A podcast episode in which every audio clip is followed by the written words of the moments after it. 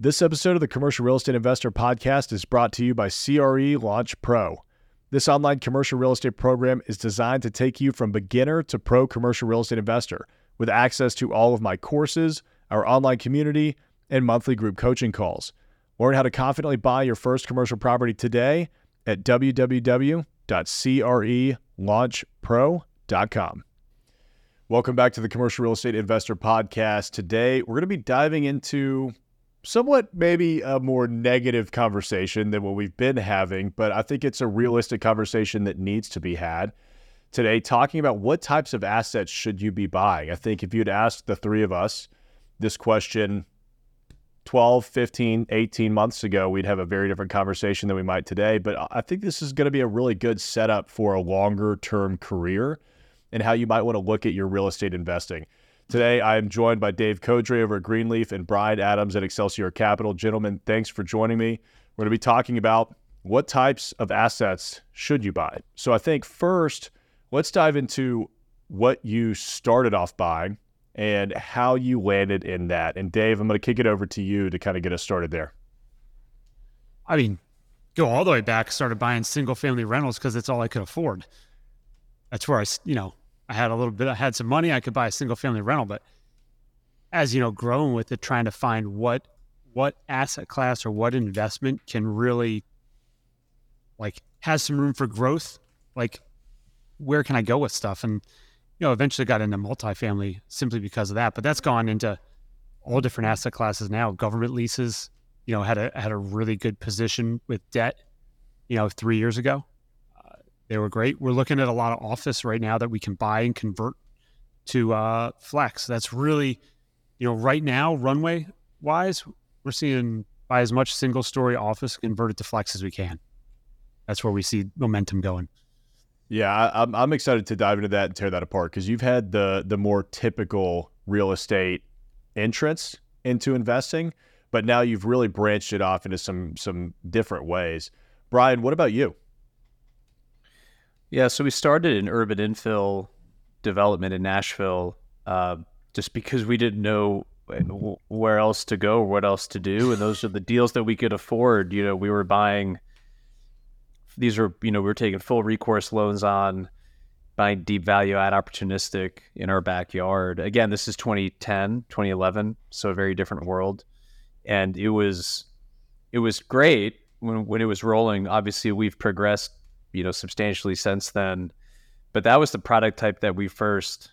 Again, this is kind of weird because we were raising a fund. It was like a really tiny fund, buying these, you know, pretty risky deals in retrospect. But that's how we that's how we started. And I think just, you know, as we've talked about, it was a function of what we could afford and who would take us seriously. Not, not many brokers would return our calls and so that was just kind of the product that we could afford and that we could actually get under control. Yeah, I mean that's the nice thing about starting off on the residential side, right? You can at least build a track record of successful deals. You have people take you a little more seriously because, you know, I mean, if you're if you're a guy that's that nobody knows and you want to buy a five million dollar asset, they're probably going to take the guys more seriously that have bought five million dollar assets before. Whereas a house, I mean, pretty much anybody or or you know smaller development, kind of anybody can kind of come up and do that. I mean, I, I had my start in an, in a similar way, I guess, on the residential development side. I, I started off at a, at a development firm though, and so I kind of cheated and was able to put together a 42 unit development on my first deal. Could not have done it if I wasn't working for a development firm. Um, but I got to kind of watch that, and then you know my like progression. I, I, started buying office buildings back in 2019, and then we branched out into retail and and a lot of mixed use and development from there.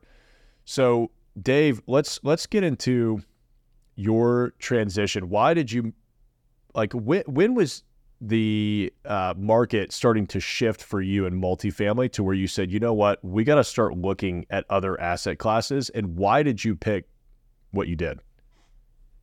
Yeah, so the last multifamily deals we bought were 2019, and that was really the end of the point where the math that you know we use in our models still worked. So at that point, we it was either, hey, we're just not going to buy any deals anymore, or we got to go find a different area to play in. And we kind of saw that coming. So 2017, we started buying uh, some just different commercial assets that were more on the net lease side, where we didn't have as much work to do.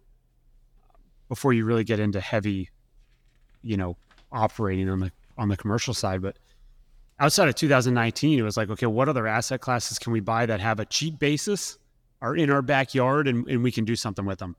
So it comes down to it. Myself and my firm, like we're pretty much a basis investor. We want to find the cheapest thing we can, you know, we want to buy the cheapest thing we can buy. Like we're, we're not typically buying high dollar uh, per square foot assets, and uh, that took us into a lot of just different warehouse flex type of assets that were cheaper on a per square foot basis, and uh, and we saw a good amount of rent growth that was there. So that's just trying to find what market has upward momentum and has more demand than supply at that time. And how did you how did you dive into that data and figure out what those assets might be? Was it was it based on vacancy rates? Was it based on rental growth? I mean, what were you tracking? Vacancy rates. You know, it started with that of saying like, hey, where where does this market look? And then also, I mean, I'm a big fan of just driving around, kind of driving around in circles and looking at the market you're operating in. You know, a lot of the assets we buy are it's not infill, right? It's not like downtown Atlanta or, or a big city, but it's a little more suburban. But the areas are all built up. I mean, you can go to a lot of suburban markets and they are fully built out. There's not any free space, even though it's still suburban. Yeah, so we're looking at assets like. Yeah, that's true. You know, it, it goes pretty far out in the suburbs where it's very developed. So you could look at assets like you can't go build a, you know, four hundred thousand square foot warehouse building in a lot of these places in Atlanta because it's there's already stuff there. There's no land that's available for that. So we're looking at you know stuff we can buy that just can't really be replaced easily replaced yeah i love that strategy right go out there and find something below replacement costs where you can renovate it and still be below replacement costs because then you can come in at a cheaper rent with a comparable product to new construction now i say comparable meaning like it's not going to be the exact same thing obviously but you're going to be able to compete with it on a on a tenancy basis brian what about you, man? I mean, how you you started off with urban infill. Where did you branch out into? Yeah, we got into multi-tenant suburban office. Um, really, it was a function of at the time. Again, this is kind of that 2011, 2012 time frame. Multifamily, even then, was super competitive with bigger funds, with really good, like vertically integrated firms, with a cheaper cost of capital and a lot of the LPs we talked to who are in our network already had access to great multifamily sponsor and, and fund managers. And so we thought, well, let's give them a different product type that otherwise they wouldn't get exposure to. And at the time, you know, similar investment thesis, we could buy these at a low basis, discount to replacement cost, put on, you know, good, attractive debt and produce a double digit yield. Um, you know, luckily we were able to exit those assets with a recap in 2018, 2019. Uh, we still have some office in the portfolio. We can get into that if you want, but that was the direction we went into again because it was really a function of what can we do to give people yield. That's a different flavor of ice cream that they already didn't have exposure to, and so we ended up in office. Yeah, let's let's talk about office now because it's it sounds like y'all both have a fair amount of experience on that side, and, and that's where I cut my teeth too. I mean, you know, if you read the headlines, office has gotten absolutely rocked since 2020. I personally believe that that's not the case, and I think you've got to really dive into a building by building basis to look at it. But I mean, Brian, what are your thoughts on office investing today?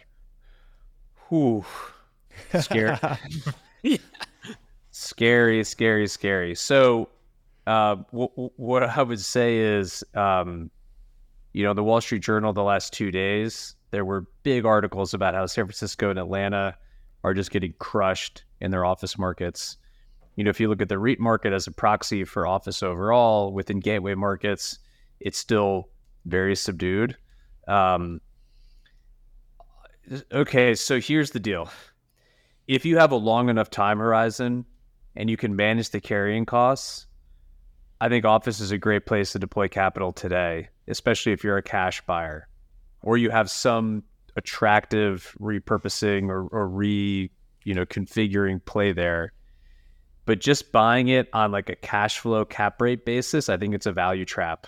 If you're buying like core, core plus stabilized product, because no matter what per square foot or cap rate you're buying it at, once you impute kind of tenant improvement dollars, leasing commissions, deferred maintenance, capex, and what your debt is going to cost, if you can even get a loan, you're probably going to have to go to a private credit market to get that, which is going to be 13, 15%. You put your capital stack together, you better really drive NOI or you better have a long, long time horizon because it's going to be challenging to actually create money long term, I think, buying in today's market. Yeah. Do you think that work from home is is really driving that? I mean, do you think that that is a something that's that's seeped into even small businesses now? Because you know when when when the office uh, market really started tanking, it was a lot of corporations, right? They kind of had this middle management that was set up to where they could already manage people remotely, and it seems like your smaller office product, like the building I'm in, twenty eight thousand square feet, thirteen to fifteen tenants uh, was doing fine. Now, I think that office is still okay, even even on my front, the small business front with smaller tenants. But it seems like with AI and some of the technology that's coming out that's starting to really cater towards these small businesses could change that in the future. And I want to make sure we're differentiating here. There's a difference between flex product, which, right. you know, Tyler, I've been to your office. Like, that's a good uh, you know, a good example of a flex product where the typical user profile is probably under 3,000 square feet. And some of it's traditional office, but some of it's storage or warehouse or a podcast recording studio or something where it's not traditional office layout, right? That product I think is going to be in, in a really good shape and do very well. But traditional office, so we're talking tower suburban deals with 20,000 square foot floor plates I think it's in for a reckoning. Um, it's going to be super challenging for a constellation of reasons. One of which is, as you pointed out, the way we work has changed. Um, we're not in the office five days a week. I'm working from home today. It's a Monday. My whole team is distributed on Mondays and Fridays. We're just not in the office as much as we are. I don't think we will be. The other issue long term is just demographically. If you look at the workforce, I was reading today by 2028, the average or the oldest baby boomers will be 64. And that's the traditional age of retirement, right? So that's the largest working cohort ever. Millennials are second behind that. We just aren't producing as many workers as we used to. Meanwhile, in a zero interest rate environment, the last 20 years, 15 years, developers have been developing. And so there's a lot of new product and spec product coming on the marketplace it's very hard to compete. And so what you end up having having is these users are giving back space. The sublease market, the shadow market is really, really big. You don't need as much space. You've got technology improvements and culture changes that are diminishing how much square footage we need moving forward. And what happens is it becomes a tenant's market for commoditized space. And so it's a musical chairs in a lot of these markets where real rates if you go to a market like Kansas City or Memphis, kind of a secondary suburban office market, real rental rates in office have probably plateaued at 25 bucks a square foot modified gross, and they've probably been that way for 25 years. And they, there's no catalyst to have them really move, right? And Chattanooga, so that's the problem. Chattanooga is a great example of that because when we first started looking at office buildings in Chattanooga, we were like, man, these rental rates haven't changed. Like you, you were looking at the CoStar data, like these haven't changed in like five or ten years. I mean, it's it's the same. So it's it's yeah, tough to so, underwrite those deals. You know, even in a market like Nashville, and then I'll pass the mic. I mean, Nashville is one of the most robust, dynamic commercial real estate markets in the world, and we have brand new class double A, triple A, whatever brokerage BS term you want to throw on it. like beautiful new buildings with all of the funky, crazy amenities that you want in killer locations. And we've busted through that psychic barrier where, you know, we're getting 40, 50 bucks a square foot, whatever. If you talk to leasing brokers in the office space locally, our downtown office generally, like as a holistic um, profile of product, in Q4, Q1, we're going to be about 50% occupied across class C, B, A, etc. So that's just not good. And if you're in a worse market, it's a bit of a death spiral. And that's what you're seeing take place in San Francisco and some of these yeah. other markets. Dave, what are, what are your thoughts on office? I know you guys, y'all have some office space, and, and you're also getting really creative in what you're doing with office acquisition. So, want to talk about that? Yeah, we we've got a good amount of it, but uh, we're also we are signing a good number of leases in the office space. But even within that, it's it's not the downtown tower type stuff. We're signing uh, mostly medical leases for buildings that we have. So it's more medical geared leases, and I mean the medical industry as a whole, or if you want to call that like a little sub segment, has performed well, and it's continuing to grow. And the expansion of uh, a lot of that's private equity fueled as they're coming in and, and aggregating practices, that kind of stuff. So that's done well. We're not really signing multi-story. We don't really have any either big multi-story uh, office leases. But my personal viewpoint too is I, I don't think people want to commute as much. If you've got a building that's easy to get to, I think people are okay coming to the office a couple times or getting another house or mixing things up, doing some in-person meetings. I just don't think they want to drive an hour and a half to do that. Now, I, I personally live in the suburbs and driving all the way downtown for Atlanta, you know, in the main business district, that's a challenge. I, I, don't personally want to do that. And, and I imagine a lot of people also just don't want to do that commute, but I don't mind going to the office and having a couple meetings and doing stuff. I, I think that's fine. So that's, uh, that part of the segment will work. But with that in mind, there's a lot of just contraction in the overall office market as a whole. And if you're going to pick that as something to invest in, you better I'm sure some people are going to do very well doing it. They're going to know what the heck they're doing. They're going to be exceptionally well capitalized. They're going to they're to have a plan that's better than your plan, and they're going to win at doing it. I don't know how I don't know what that plan is. So, yeah, I'm, I'm sure some, someone's going to make some money doing it. Yeah, I, I'm on some YPO real estate WhatsApp groups where guys are buying office at like 14, 15 caps, right? Cash which yeah, um, there's there's going to be a price discovery process that takes place here, but I don't want to get too technical. But so much of that office product is financed through CMBS, yeah, and the conduit market is going to take three to five years to clear out. Right, stuff that was the keys were given back on deals in 2020. Blackstone gave back the keys on a big office deal in Manhattan that loan is just coming to the market now. So there's a yeah, huge a, lag that occurs that it's just going to take a while to shake out. Yeah, this cycle on the office in the in the bigger commercial deals is way longer than yeah. I mean, we were doing residential at all. We were doing ten year interest only deals not too long ago, and wow. so you could probably service that debt for a while, right? But at some point when it rolls, bondholders are going to come. Well, and I would imagine that lenders too are not going to be nearly as comfortable with it no matter what the cap rate is. So it's going to be tougher to get debt. Sure. You're definitely going to be signing personal guarantees. Um, and then they're probably going to make a joint and several too, which is going to make a lot of partners uncomfortable getting into these deals and taking that risk despite the cash flow. I mean, it's it's like Memphis, right? You can go out to Memphis and buy, you know, single family homes or apartment complexes at 15 to 20% cap rates but there's a reason that those are still available and they're not getting scooped up left and right. You know, there's still a massive amount of risk yeah. that comes with that, and often often not worth it. Well, we have uh, we've beat the dead horse on office. um, what, how's everybody feel about multifamily right now? Dave, I'll, I'll kick this over to you because I know you're you're doing yeah. multi or you have done historically more multifamily. Oh no, did we lose Dave? I think we lost Dave. All right. Well, Dave, we'll I, kick I it can, back to you if he comes back in. Brian, do you have any thoughts on yeah, multifamily? I, I, could step in. So, uh, just to be clear, I am not a multifamily person. We've never done a multifamily deal. I, I, I only know enough to be dangerous.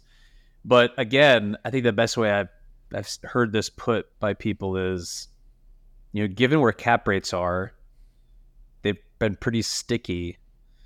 And given where rent growth is, I'm just not sure it makes a ton of sense to take a deal down today where your upside is a 50 bip compression after your value add work. And even that might be pretty suspect with your underwriting. So unless you're taking, you know, pretty aggressive fees, you're vertically integrated or you have some other investment thesis or business plan where it makes sense, buying that stuff on a stabilized basis for a 50 bip increase, like you're probably not even going to hit your carry unless you have some really aggressive waterfall structure.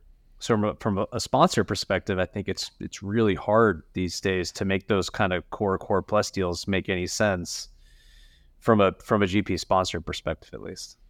Yeah, I mean, it seems like so much value add has been done over the last 10 years. There's nothing else left to value add. And so I don't know how you squeeze blood from a turnip on that one, but it seems like people are still trying to do it. I mean, you, you get the, you know, we're at, we're at the point in the market where the, the incredible risk takers that think they know everything because they've, you know, been in, in stocks or hedge funds or private equity for years you know they're able to raise a whole bunch of money and and you know go buy a whole bunch of apartments and and we all saw what happened with the with Nightingale right out of Houston. the guy lost what 3,200 units uh, because his interest rate went from four percent to eight percent in six months, and he bought it on a uh, floating rate. You just can't can't do that. I mean, Dave, what are you saying in, in, in the multifamily world? Do you think it's worth buying today? I just there's so much competition, right? You know, ultimately people are looking to make allocations into real estate and if you're taking out office and that's not a viable source anymore, I mean, office pricing is is typically way higher than than multifamily. So you've got all those funds now looking for a new home, and multifamily has been the uh, you know the star child of that situation over the past few years here. So just very competitive and hard to find numbers that pencil out uh, in that space. But a lot of it was bought on floating rate loans, and they don't. The floating rate loans from multifamily do not take as long to, to kind of work through the system as they do on the commercial side. So there might be some opportunities coming up through that. Uh, you know, possibly prior to uh, the commercial stuff. Like Brian was saying, you could service ten years interest only for a long time. Multifamily might have been a three year interest only, you know, bank loan. Yeah, the other kind of big picture demographic play, I think multifamily does make a lot of sense with mortgage rates north of 7%. You know, the affordability factor is a real problem for the majority of America today. And I think there should be a conversation in Washington whether, from a policy perspective, we want to continue to try to push home ownership as part of the kind of American dream. You know, historically, we've been a renting nation in modern history you know, maybe we should go back to being a renting nation for the vast majority of America. So from that perspective, you know, I think it does make sense to get into multifamily. Um, a lot of these people are not going to ever be able to afford a home, and there's just not enough product or inventory in the market to service it.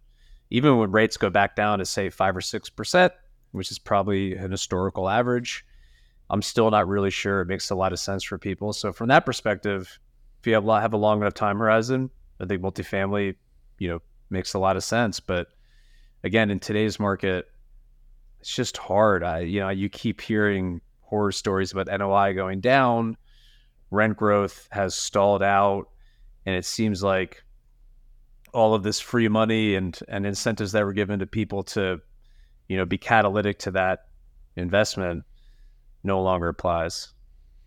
Yeah, I mean, yeah. I'll caveat. Go ahead, Dave. So yeah, I'm looking at the uh, Fed website on mortgage rates, and the last time they were eight percent was 2000. So it's like a whole generation of home potential home buyers or first time home buyers that have never seen rates at eight percent. It's like whoa, like they're not going to buy anything at eight percent. It's completely yeah. out of the norm for what they've seen over 20 years. Well, it completely changes how much you can afford, right? I mean, j- just a one oh. percent change on your mortgage rate I mean, to to us, we're like, yeah, that's not that big of a difference. But when you have a fixed income and you're trying to buy a house and your mortgage goes up a hundred bucks a month, I mean, that changes things, right? Dude, a- average American does not have access to a thousand dollars of cash. That's crazy. The average American does not have access to a thousand dollars of cash. So you talk about 25 bips, and that's meaningful to them in terms of paying the rent. Yeah. Yeah. And that too, you know, any kind of new construction or pricing on on a single family home, like they're expensive. There's no like, hey, where's the hundred and fifty thousand dollar starter home? I don't think anywhere. Doesn't exist. There's nowhere that I know of. Yeah, and we're not. I mean, this is like tiptoeing in the political realm, but just demographically, Americans are not having enough children domestically. So there's going to be a lot of housing stock that just is obsolete, I think, in the next 10 or 20 years. So, you know, big picture, like just as an investor, you need to be paying attention to what's happening in Washington and with the election cycle coming up about how people are thinking about immigration policy because it will impact real estate investing. Yeah, I mean, we really started seeing that in the last five to 10 years, right? I mean, the three bedroom apartment was the least desirable rental asset out there, right? So everybody started switching their three bedrooms into, you know, either co living or, or eliminating them completely from new construction because they just wouldn't lease. Um, and I, I know that there's some other factors that have to do with that, right? Home buying homes is cheaper, but also you can rent homes now there's a lot of rental homes out there now that that didn't used to be in the market. So that that will compete with multifamily at some point. Uh, one thing I was going to say earlier that I think is is important to keep in mind during this whole conversation is, you know, we're we're talking about buying assets with leverage, right? Because we're all chasing yield. You know, if you're if you're in a 1031 exchange or you're paying cash for some of these assets, I think that your trajectory is a little bit different than what we're talking about here. You know, kind of like with the guys were alluding to earlier, if you're paying cash for something, you've got a really long time horizon, you're probably going to do fine. Um, but when you're when we're talking about floating rate debt, interest rates being high, construction rates, you know, being as high as they are, I mean, construction's unreal. Um, it it kind of changes the way that you look at the formula. Let's let's talk about industrial. Uh, Brian, I know you've gotten really big into industrial here recently. What are your thoughts on on investing in industrial today? It's still pretty competitive. Um, people are still allocating a lot of capital, much like multifamily. Um, and I want to be precise here.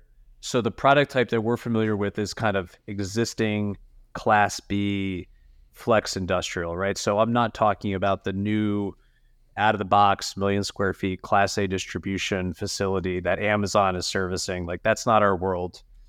I think that world is actually imploded um, because Amazon walked from a bunch of those deals, and there was a lot of spec development, and there was a lot of hot money chasing that, and you know there was just really an arbitrage capture between construction and what you could buy in a or what you could sell on a stable basis. I think some people have been really hurt in that world, but long term, you talk about. I mean, just think about your daily behavior in terms of like how often you go to the grocery store or how often you use Amazon or I work from home Mondays and Fridays and it's like Grand Central Station in my house in terms of all the third party vendors and service providers and product that's being picked up and taken to my home. And now granted we I've got a family and my wife orders a lot and I'm affluent, but still like the world is changing pretty dramatically. And I think retail while there's a place for experiential in place retail, and I'm a believer in that, I just don't think people want to go out and buy stuff anymore like they used to. And so, from a last mile fulfillment kind of distribution standpoint, I'm a total believer. And then taking a step back, I've had a lot of folks on my podcast recently talk about how like the rear the reshoring and the nearshoring of manufacturing and supply chain because the world is going to hell in a handbasket regardless of who's in the White House, is going to continue. We are no longer going to open ourselves up to geopolitical risk of having supply chain and manufacturing based in Southeast Asia or South mm-hmm. America because those places are imploding and we cannot rely on them and it's not safe for us as America. And that will have a push through effect into the commercial real estate sector. I'm a big believer in that. Yeah, I completely agree. I've been talking with my buddies here recently about, you know, what would it look like if we just started buying manufacturing companies, right? I know that that's a total like left field thing for somebody who's been investing and syndicating commercial real estate, but you know, we're looking at, you know, you've got all these boomers, like you were saying earlier, the youngest will be 64 in a few years. And a lot of them own manufacturing companies. And so Eh, they've got to go somewhere. They're going to be selling them. A lot of other people are probably not going to be looking necessarily at buying manufacturing companies. And, and I completely agree with you. I think it's coming back to the mainland. Well, and Inflation Reduction Act, which is a complete misnomer and very misleading. But you know what I'm seeing and hearing is companies and entrepreneurs and a lot of capital are chasing those tax incentives in the green energy world, and and that will also have a flow through to industrial manufacturing. And so there's going to be a huge amount of capital rushing into that space. Whether or not they make any sense from a deal perspective, I have no idea. But it's like solar panels 20 years ago, or whatever tax incentive regime that the White House throws up every 10 years. Like this is what this is right now. There's a lot of capital chasing that. Yeah, manufacturing is going to be the new vape shop. We're going to have them popping up on every damn corner. Dave, Dave, what are your thoughts on on industrial real estate? I know you're doing some uh, flex. No vape shops, but you know some flex. Yeah, our our stuff is similar to what Brian's talking about. Like none of the brand new fancy forty foot, fifty foot clear heights. It's all the class B, class C kind of existing lower. I mean, ours is truly lower end flex that's meant to be affordable for a business that's coming in there and we're seeing a good amount of demand but for that. You know, before we were talking, Tyler, we we leased a flex space. We had about twenty two thousand square feet. Uh, we had someone in there that didn't work out. We got them out. It only took us about twenty days to lease the space. So, uh, you know, and that's a big, a big piece. One of the office conversions we're doing right now, we've got sixty thousand square feet of vacant office that we'll take apart and and carve up into into flex suites. So we're going to have an office or two and a conference room up front and roll up doors and a big warehouse in the back. And you divide that into, call it a five, 10,000 square foot little piece. And those rent pretty quick. There's a lot of demand for that right now. I, I want to know more about that strategy because I mean there there's some bigger office parks that you know are starting to come available for sale here in Nashville. So Talk, talk to me about the numbers. Like, what are you able to pay on a price per square foot basis, and what are your what are your typical renovation costs? I mean, I would imagine the nice thing is like you're basically just ripping the ceilings out, leaving a lot of the the HVAC in, right? You've already got heated and cooled warehouse space, um, and then adding some some yep. roll up doors. Yeah, and you know, one of the deals we're we're doing, the roll up doors are still there. You know, you know, a lot of the single story suburban assets have been converted and used for different stuff over the years. Uh, but we're, we're normally only at like a 14 to 16 foot clear height on the ceiling. So it's fairly low for, for a flex asset. But we're an industrial, you know, an industrial asset's going to be much higher than that. So this is this is purely flex. This is not like the, the super high ceilings. But yeah, it's it's a cost us about 10 bucks a square foot to fully demo everything out. And you know, one of the ones we have now, we have uh, we've got some what looks to be brand new, very nice office furniture. So if you need like a hundred cubicles, I can send them your way. Call Dave. they're, they're worth, I think they're worth nothing right now.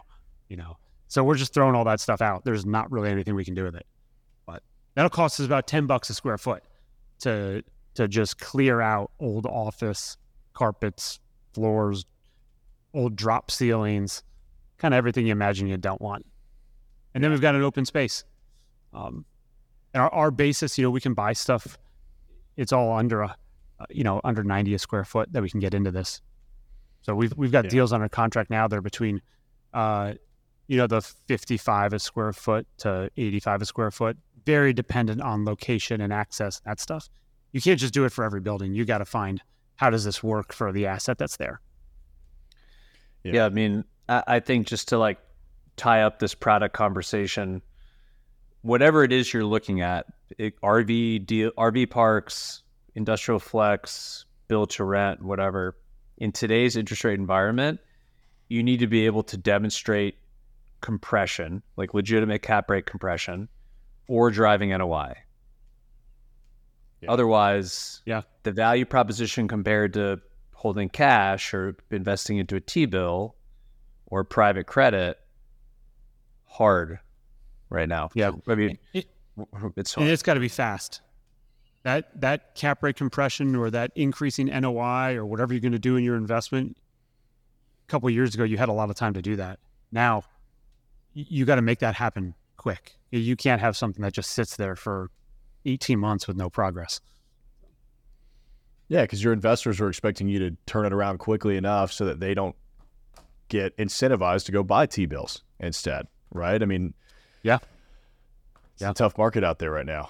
Um, what about hospitality? I'm going to loop in. I mean, obviously, restaurants and hotels fall under hospitality, but I want to clarify that because I know you know restaurants are, are a bit of a different beast. Uh, are y'all interested in that at all? And Brian, I'm going to kick it over to you first. I mean, are you looking at hotels or restaurants? Negative. Um, I've had some scar tissue there. Um, from a family perspective, my wife's family, we invested into restaurants pre 08. We got murdered. Again, this is more on the operating company side, not the dirt. Although the op the the opco did own some some real assets. Um, and then I actually had to pay out on a partial PG for a restaurant deal that blew up during COVID. Oh wow! So I'm out on restaurants. Um, just I had too much fun, and I'm gonna get out of the punch bowl on that one. Um, and then hotels, you know, my my business partner is Indian, and his family participates in a lot of hotel deals, and um, that is once you get into like the unflagged partial service world, you better really know what you're doing because that's super inside baseball, even for real estate. And so I think there is real opportunity there, but man, I would be careful. and um, it seems like the travel industry, you know, it's interesting. You've seen some hotels be given back to the lender. And we were talking about how people just aren't going into the office as much anymore. I'm traveling a fair amount now. And it's interesting because I don't even really bother reaching out to people any longer when I travel to New York because like everyone's in Connecticut or Jersey or Long Island, but they are going to the conferences and they are aggregating in these hotels. And so uh, business travel seems as busy as ever. And I assume those hotels are doing really well. It's not really my world, um, but I would just be, I would be careful there. That's what I would say. Yeah. What about short-term rentals? Would you would you invest in those at all? Not not just in Nashville, but kind of abroad. From a regulatory perspective, it seems like some of these jurisdictions are cracking down hard, right? And and if New York is going to be the vanguard of how these jurisdictions start recouping tax basis by eliminating Airbnb and short-term rentals, I would be very cautious. I don't like any investment regime where the regulatory oversight is that um, you know, it, it can be so schizophrenic that one day they can just say, hey, you no longer qualify for this, or, oh, by the way, you need to actually live in this building or this unit before you can rent it. I mean, I just, I think we've all seen how inept government is. And once they start having a bigger role in your investments, I'd walk. Personally. Yeah, that's what's always scared me yeah. off from doing short term rentals because I, I mean, you know, we we managed a whole bunch of them uh, back before the pandemic hit. We dropped that business completely because obviously went to zero. Uh, it came roaring back, but it's it seems like every other week in Nashville, you know, a different council member is proposing a different, you know, crazy regulation. Some of them good, but most of them not in favor. And it's it's tough for me to see that as an investable asset when tomorrow they could just say, nope, no permits anymore uh, can't transfer these. It's over.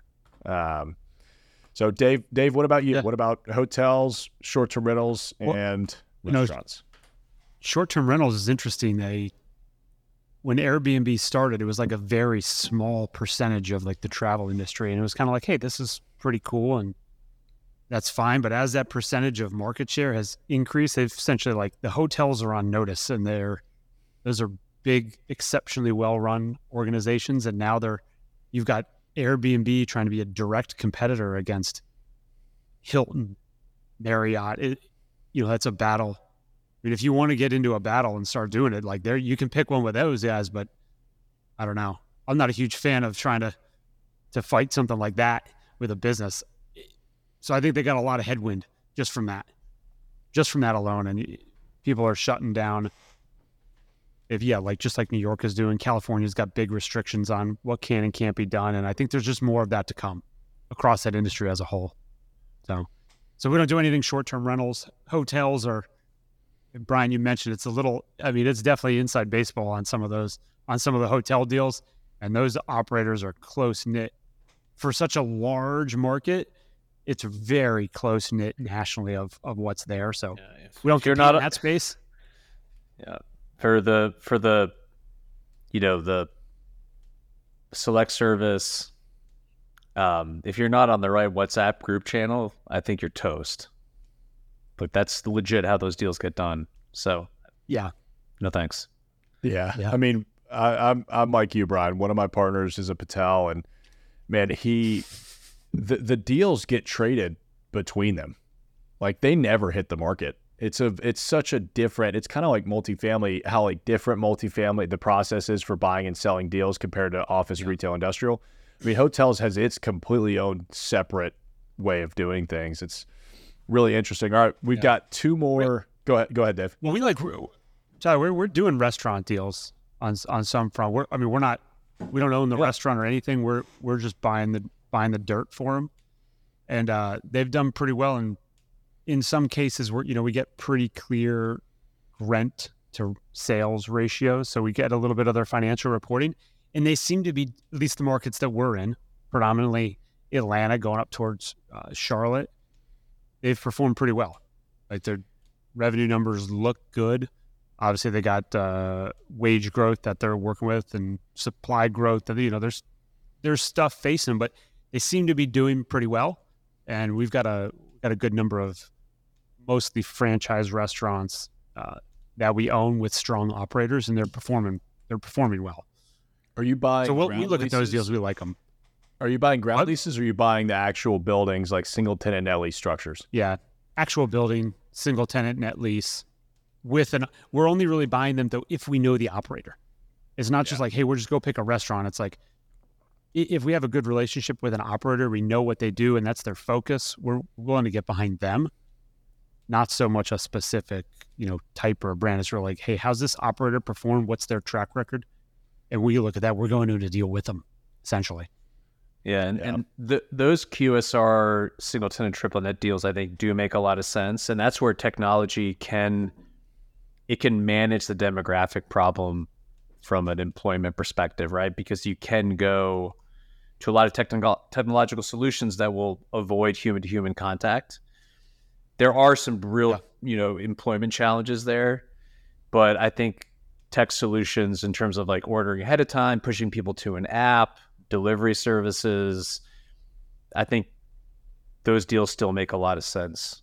Um, Yeah, the delivery service business has been phenomenal for a lot of you know a lot of the restaurants that are able to take advantage of it implement that technology into their business sometimes they can't do that and and then they're at a strategic disadvantage but the ones that are able to do that especially the larger franchises that have the balance sheet and can invest in this type of stuff it's helping their business Yeah. and they're getting better pricing on that mobile apps than they are in store so better Yeah. margins I mean, it seems like you know. I mean, obviously they take a hit with the the delivery service taking a portion of of what the restaurant mm-hmm. gets paid, but I mean, if you look at your marketing cost to drive a customer into your space, and then you look at the cost of having vacant space in your store, I mean, I would imagine it's got to about even out. Yeah. So, Yeah. well, cool. Well, we've got uh, we've got two more that we're going to cover. One that obviously everyone is going to expect, and one that's a bit of a surprise.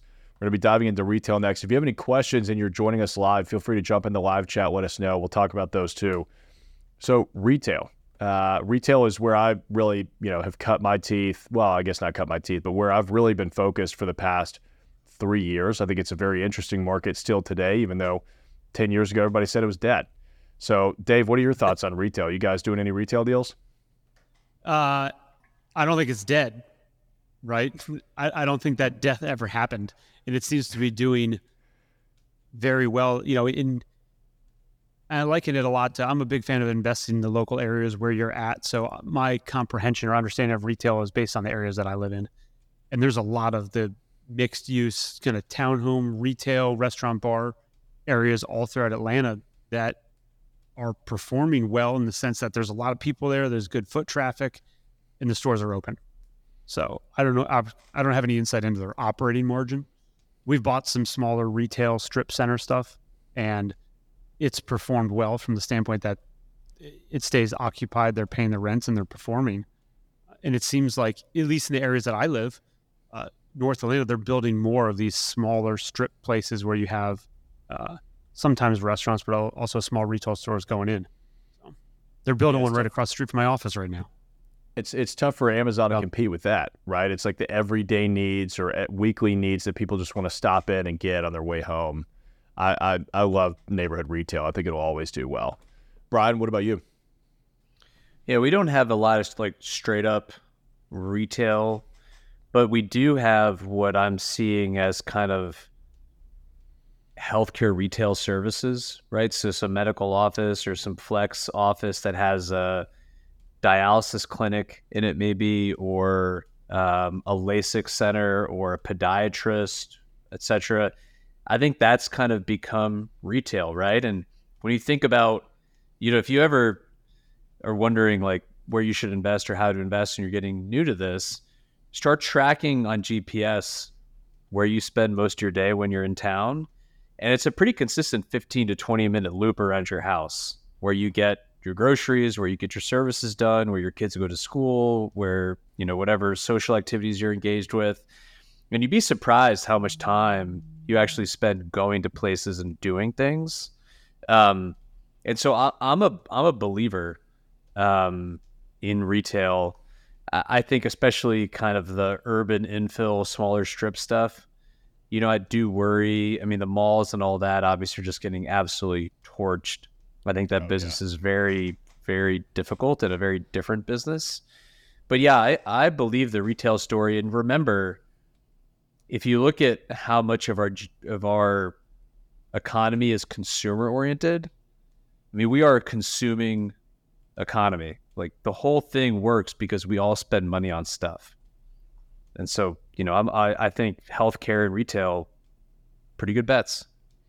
Yeah. And there's just some things that I don't think, or at least that I personally don't want to buy on Amazon. Shoes, I'm usually 50 50. I might buy some shoes on Amazon, but I like to look at them, feel them, try them on, make sure my size fits you know, I know that it's so easy to return things to Amazon, but I'm not going to go through those steps. So I'd rather just buy it right the first time. Uh, and there's there's other things like that that I think will always do well. Um, I, I, like retail. I would say it's still high on my list, especially if you've got some sort of restaurant or bar component in the retail, and there's a story behind uh, story behind it, right? Like the Wash has done incredibly well. Uh, it's a project that we did here in East Nashville. It's in a walkable neighborhood high visibility at a lighted intersection, uh, street parking, right? We've got a bunch of smaller tenants there, and it's it's it stays full, right? We had we we didn't renew two tenants um, at this past year, and I had two leases signed before they were vacated. Um, I mean, just because we have a wait list on that that property, which makes it really good. All right, now for the more unique one. This is something that we started talking about before we went live. Um, considering our uh, current uh, thoughts on the market, I told everybody, you know, I'm looking at doing a house flip, getting back into single family. You know, I I I went some hard money on a deal. The deal went wrong, and it looks like I'm taking a house back and you know running the numbers on it. I'm like, man, I think I feel like the risk is a little bit lower in the single family world. I think that my profit margins will be pretty good. I'm not going to have to deal with investors today, right? Investors two years ago, very different story. But investors today, it's it's really tough. Debt today is tough. So might start doing more single family residential deals. And, you know, that could be a mix of house flips or ground up developments. Um, I think there's a lot of potential in that in that realm. Dave, what what about you? Have you ever have you looked yeah. at single family residential at all?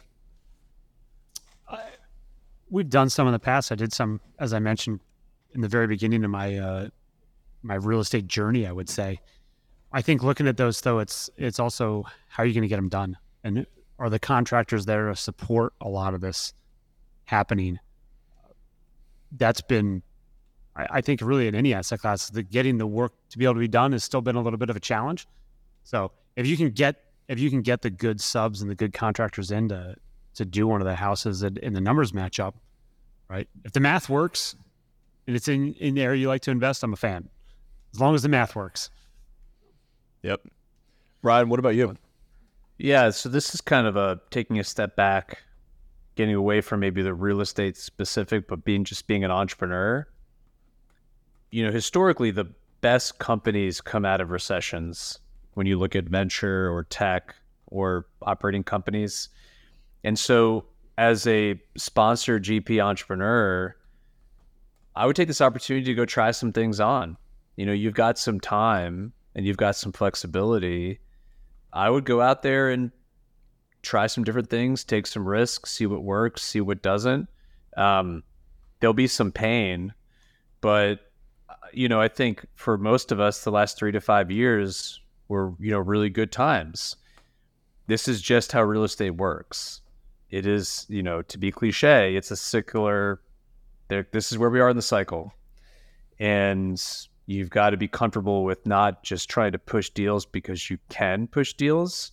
It's okay to try some different things. And so I would, you know, applaud you. Go out there, give it a whirl, see what happens. Um, but business models are going to have to change. Interest rates are real and they do affect the, the business from an operating company standpoint. And you can't just put your head in the sand and wait for it to change. It's going to be here for a while. Yeah, I think I think you're so right on the model side. I mean, because uh, I'm looking at what we were doing three, four years ago compared to what we've been trying to do for the past 12 months, and it was the same thing with completely different results, right? Which to me means like I don't think that we're broken. I think the model's broken, and you can't raise with a six to eight percent pref return on deals that are at lower cap rates than you've ever seen, with interest rates the highest we've seen, and make any money and justify it. I, you know, there's about a 20% annual annual turnover within the S&P. Like your company's yeah. no different. It's it's not to say that you can't endure and do well, but like that's just kind of the reality of business in America. Yeah. Yeah, I want to I want to mention one thing here that not to throw California credit on uh, policy, but yeah, did you guys see this thing they have where you can basically convert any lot to two lots? Mm-hmm. So basically, like yeah, you've got a single family home lot in California. Yeah, you can just add another unit.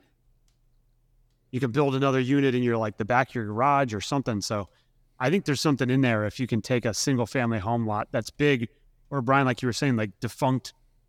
You're like, ah, I got this big house, or they, can you convert it into two lots? Are they doing that to try to impact the housing crisis? Yeah, they're trying to like, how can we get more housing? I think it's a, I think it's a state law that bypasses all local ordinances. So like at a state level, you can take a single family lot, turn it into two lots or a two unit dwelling, and like the state is okayed it because I mean they've got they got 55 million people there. They they got a housing, they got a definite housing shortage and affordability issue yeah. throughout that whole state. So that was one thing they did that it makes sense. I mean, like if there's a way to buy some single family homes and convert them to two unit places, and do, I mean, there could be something there if that kind of trickles through to the rest of our areas. Yeah, I think that's such a brilliant policy change because if you look at our zonings, I mean, it, Nashville's the same way, right? It has always promoted single family homes or 250 unit apartment complexes. You have, I mean, yeah. that's why everybody has been talking about the missing middle for years. It's really tough to, you can't get duplexes approved in Nashville. You can't get triplexes, quadplexes. That's why a lot of them have not been built in the last 20, 30, 40 years. And you can't get these, you know, 16 unit apartment complexes to work, right? You your boy, your boy Freddie will change all that for you, Tyler. I hope so. yeah. Yeah, I think it'd be great. I mean, I, you know, we're, we're doing a documentary right now on the affordable housing crisis, and that's what the Civic Design Center talked about the most was the missing middle. Um, so maybe there's there's something to focus on there. And that, funny enough, the place where, where we got this house, it's in a neighborhood with an overlay, Dave, uh, where any house in this overlay can have an accessory dwelling unit, and they oh, passed oh, that go. a few years ago, and it has completely changed that neighborhood because everybody's gone over there and started buying that because they go, oh well, I can build an apartment on this on this lot and rent it out and help cover my mortgage. Huh. I mean, if you can do that, that sounds that sounds great. Yeah, why not? So it'll be fun. Well, I'll keep you guys posted on that venture. We'll see if it's worth doing a second time. it'll be it'll be interesting. It'll be very interesting. Well, guys, thanks for joining us uh, this week to to dive into what uh, what types of commercial real estate should we be buying today? It sounds like office is a no, multifamily is a no, hospitality no, kind of kind of slight maybe. Retail is a yes, industrial is a yes, and single family home is. Uh, we'll wait to see what Tyler has to say about his first deal. but um, good conversation. Appreciate you guys being here. We'll be back in a couple of weeks with another episode. Until then, I appreciate you all for tuning in. We'll see you next time. This episode of the Commercial Real Estate Investor Podcast is brought to you by CRE Launch Pro. This online commercial real estate program is designed to take you from beginner to pro commercial real estate investor with access to all of my courses, our online community, and monthly group coaching calls. Learn how to confidently buy your first commercial property today at www.crelaunchpro.com.